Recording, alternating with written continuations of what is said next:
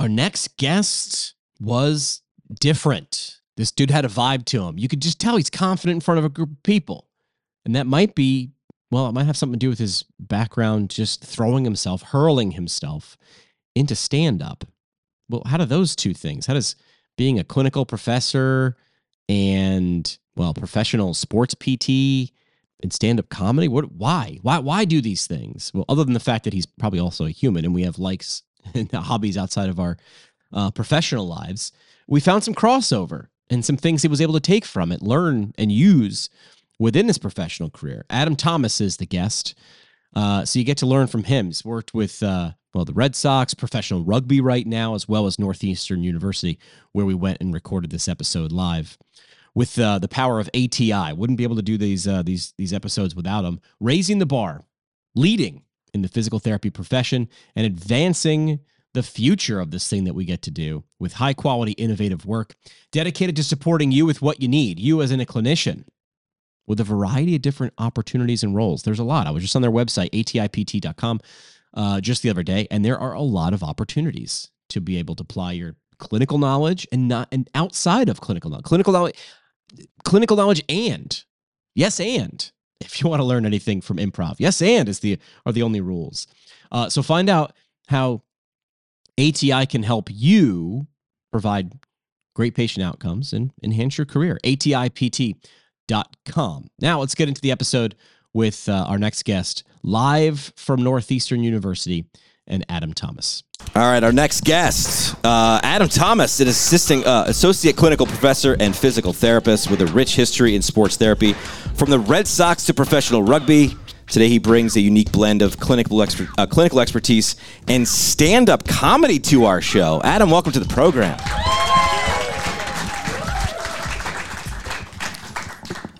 I got to start with stand up comedy because it's it's it's different and it's fun and I I mean I was a fan of stand up comedy when Comedy Central used to just run comedy clips much like TikTok and Reels do now. Uh, how'd you go that where where did comedy come in in your life? Yeah, just uh, about 10 years ago, I took a stand up comedy class just for the heck of it. 20, Yeah. 20 years ago, I took an improv class, and I wasn't really that good at it. And so I just took it and I kind of sat on it. And then one of my former, I used to teach athletic training here. One of my former students started a um, company called Bored Teachers. And it's like, it used to be like memes and things like that for teachers, mainly like elementary and like middle school teachers and high school. And then he started a comedy tour. So he's like, oh, you should be on it sometime. And I'm like, no, no, no. So every fall I try to do something new. And so last fall I really focused on like getting the comedy and got a coach and all that stuff. And so, yeah, did. First one was last February in front of like 1,700 people. Your first time was in front of 1,700 It people. was awesome. It was cool. Bold. Yeah. The second time I did it in Connecticut, was 1,200 and I bombed. All right. Right. I'm in front of 23 and I'm doing great so far, I think, really, at this point. But that's what you're saying. That's what I'm saying. Yeah.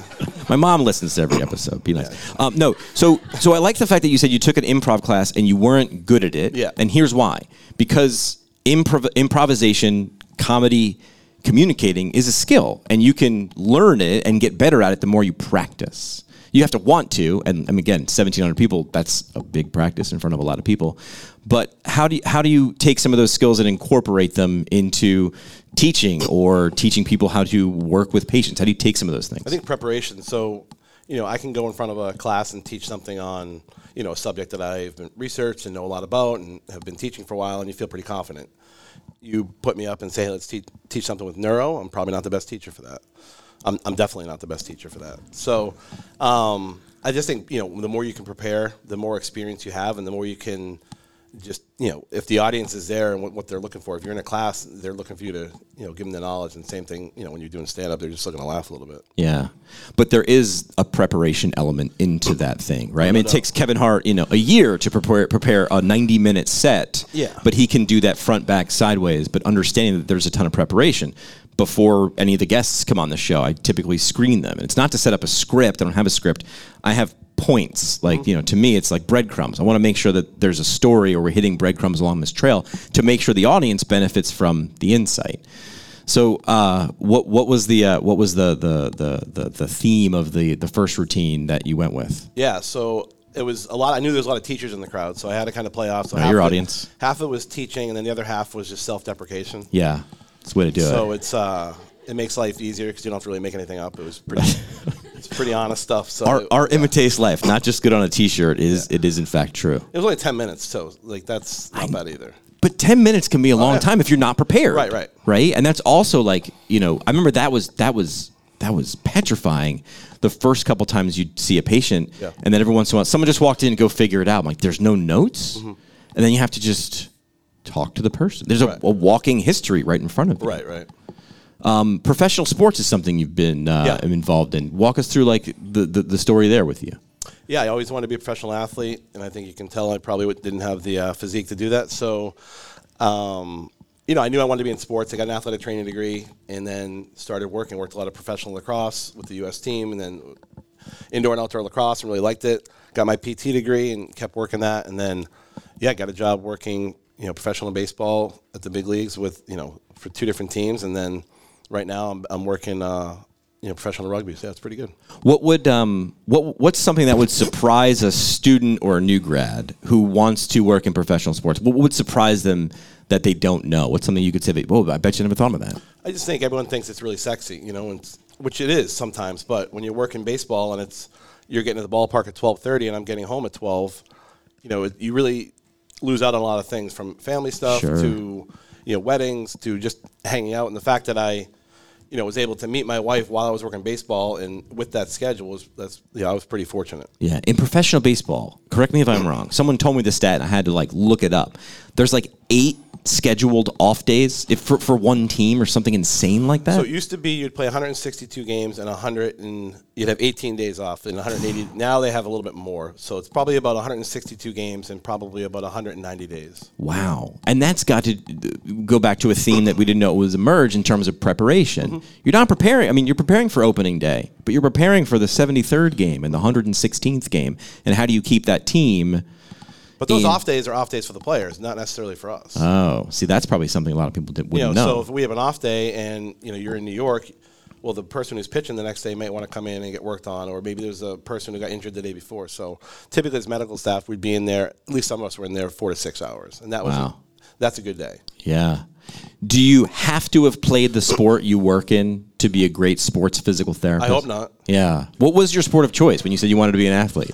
Um, I played like football, like basketball, baseball growing up. I was terrible at them all, and so um, I just think for me, like working something, and that's that's a challenge too. It's Sure. like if you don't know, like I started working professional rugby. I didn't even know we had professional rugby. I don't. I didn't even know half the rules. I still only know.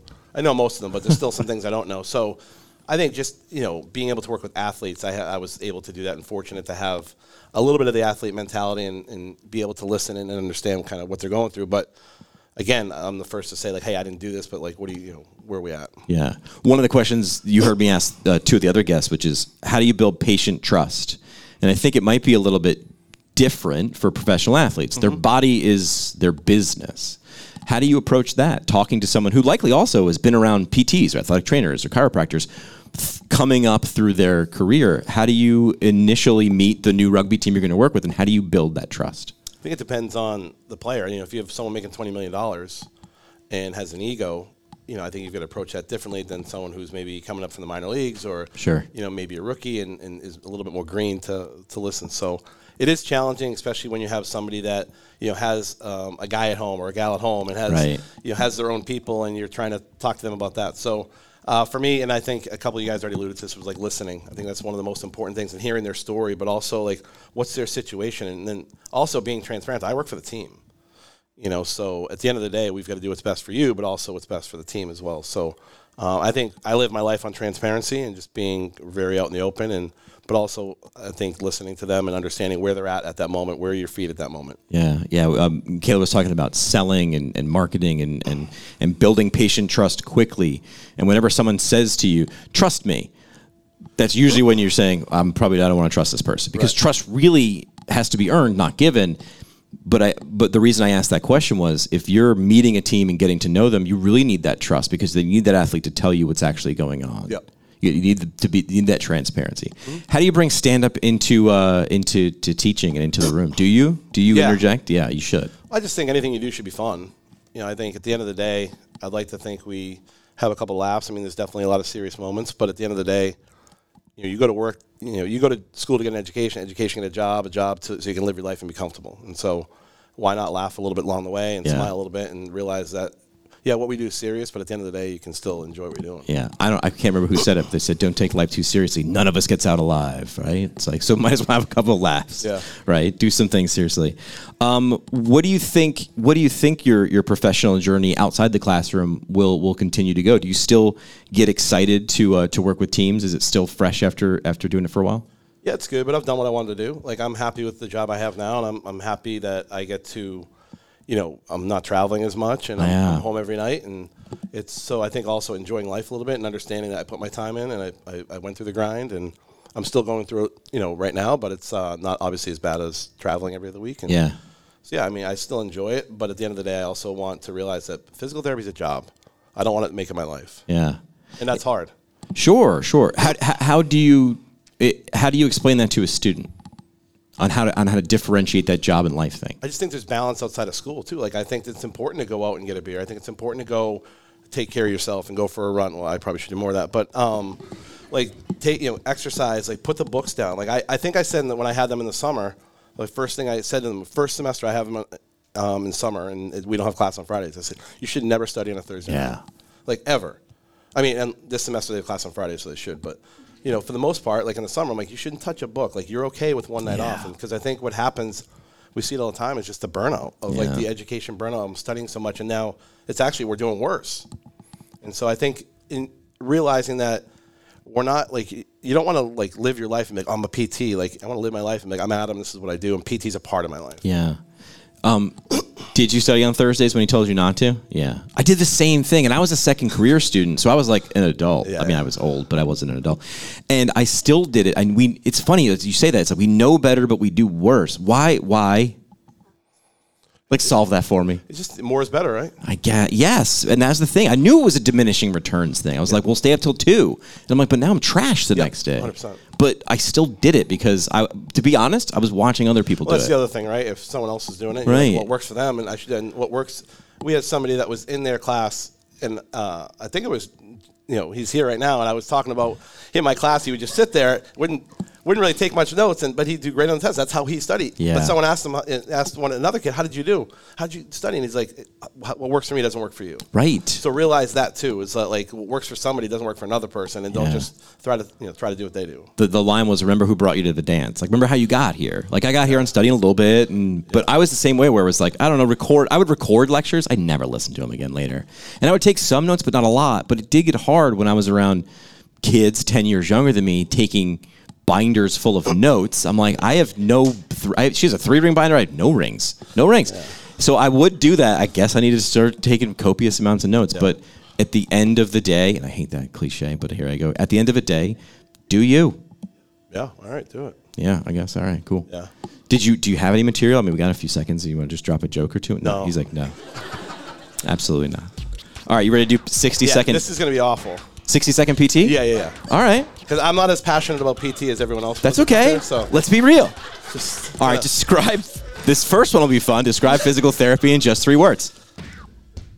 doctor of physical therapy. That's four, but you're bigger than me. What's the most challenging part of your job? Um, I think just balancing, you know, both teaching and clinical aspects Sure. Mm-hmm. Yeah, that's good. What's the most rewarding part of your job? uh, when you get paid. Yeah. Okay. Good. Good. Paid in smiles from your student. No, I'm just kidding. No, More paid money. I, I like money. I like money. What's a myth about PT that you often encounter? that you have to do more and more and more to succeed, and, and sometimes you don't have to do that. Yeah. For, Uh, for students, anyhow. what's a common mistake new PTs made make? Trying to you know cure everybody at first visit, like in second visit, and realizing that some people just aren't going to get better. It stinks, but like it is what it is, and we just move on and just try to do the best that we can. Yeah, that was tough for me. It's like Yeah. don't tie your emotion to the outcome. It's Right. like I'm a part of this, but I 100%. but I ain't this. Uh, what's a book every PT should read? Doesn't have to be PT Yeah, related. so not, I would recommend a non-PT book. I just read a book by David Goggins called "Can't Hurt Me," Oh, he's- and it's it makes you question like how like if you're ever sore, you ever hurt, like this guy's a little nuts. Forty percent rule. Yes, forty percent rule. So, David Goggins is doing a thousand push-ups right now. Right now, you can hear him. He's doing it right now. That's what David Goggins yeah. does. Uh, most underrated skill in physical therapy. and I think somebody said, but listening to me, like listening, and not like active listening, and Yeah. let the patient tell. I mean, there's times when patients just ramble, you got to shut them up a little bit, but I think actively listening, what's where are they coming from, and showing them that you're listening. Yeah. Uh, and what's your number one tip for building patient trust? We touched on that a little bit. I think it goes back to the listening, and just understand what what might be their problem might not be a big deal to us, but it's a big deal to them, and appreciate that. Don't assume that assumption thing. Last thing we do is called the parting shot. This is the parting shot. Just last thing, mic drop moment, or one thing you want to leave with the, the audience. I think every PT student comes in wants to get straight A's, and I, I say it all the time. Like you don't need to have a 4.0 to be a good PT. Did you have a 4.0? No, I figured that. Never in my life. So I didn't either. Okay. so I think understanding that like perfection is where we want to be. Sorry, sorry. That's all right. Perfection is where we want to be. Yeah. But at the end of the day, like understanding and getting by and being okay that a B is okay and gets by and understanding the material. I think B, that's important. B's get degrees. That's it. Uh, let's hear it for Adam. This is the PT Pintcast. Awesome. Thank you. All right. Let's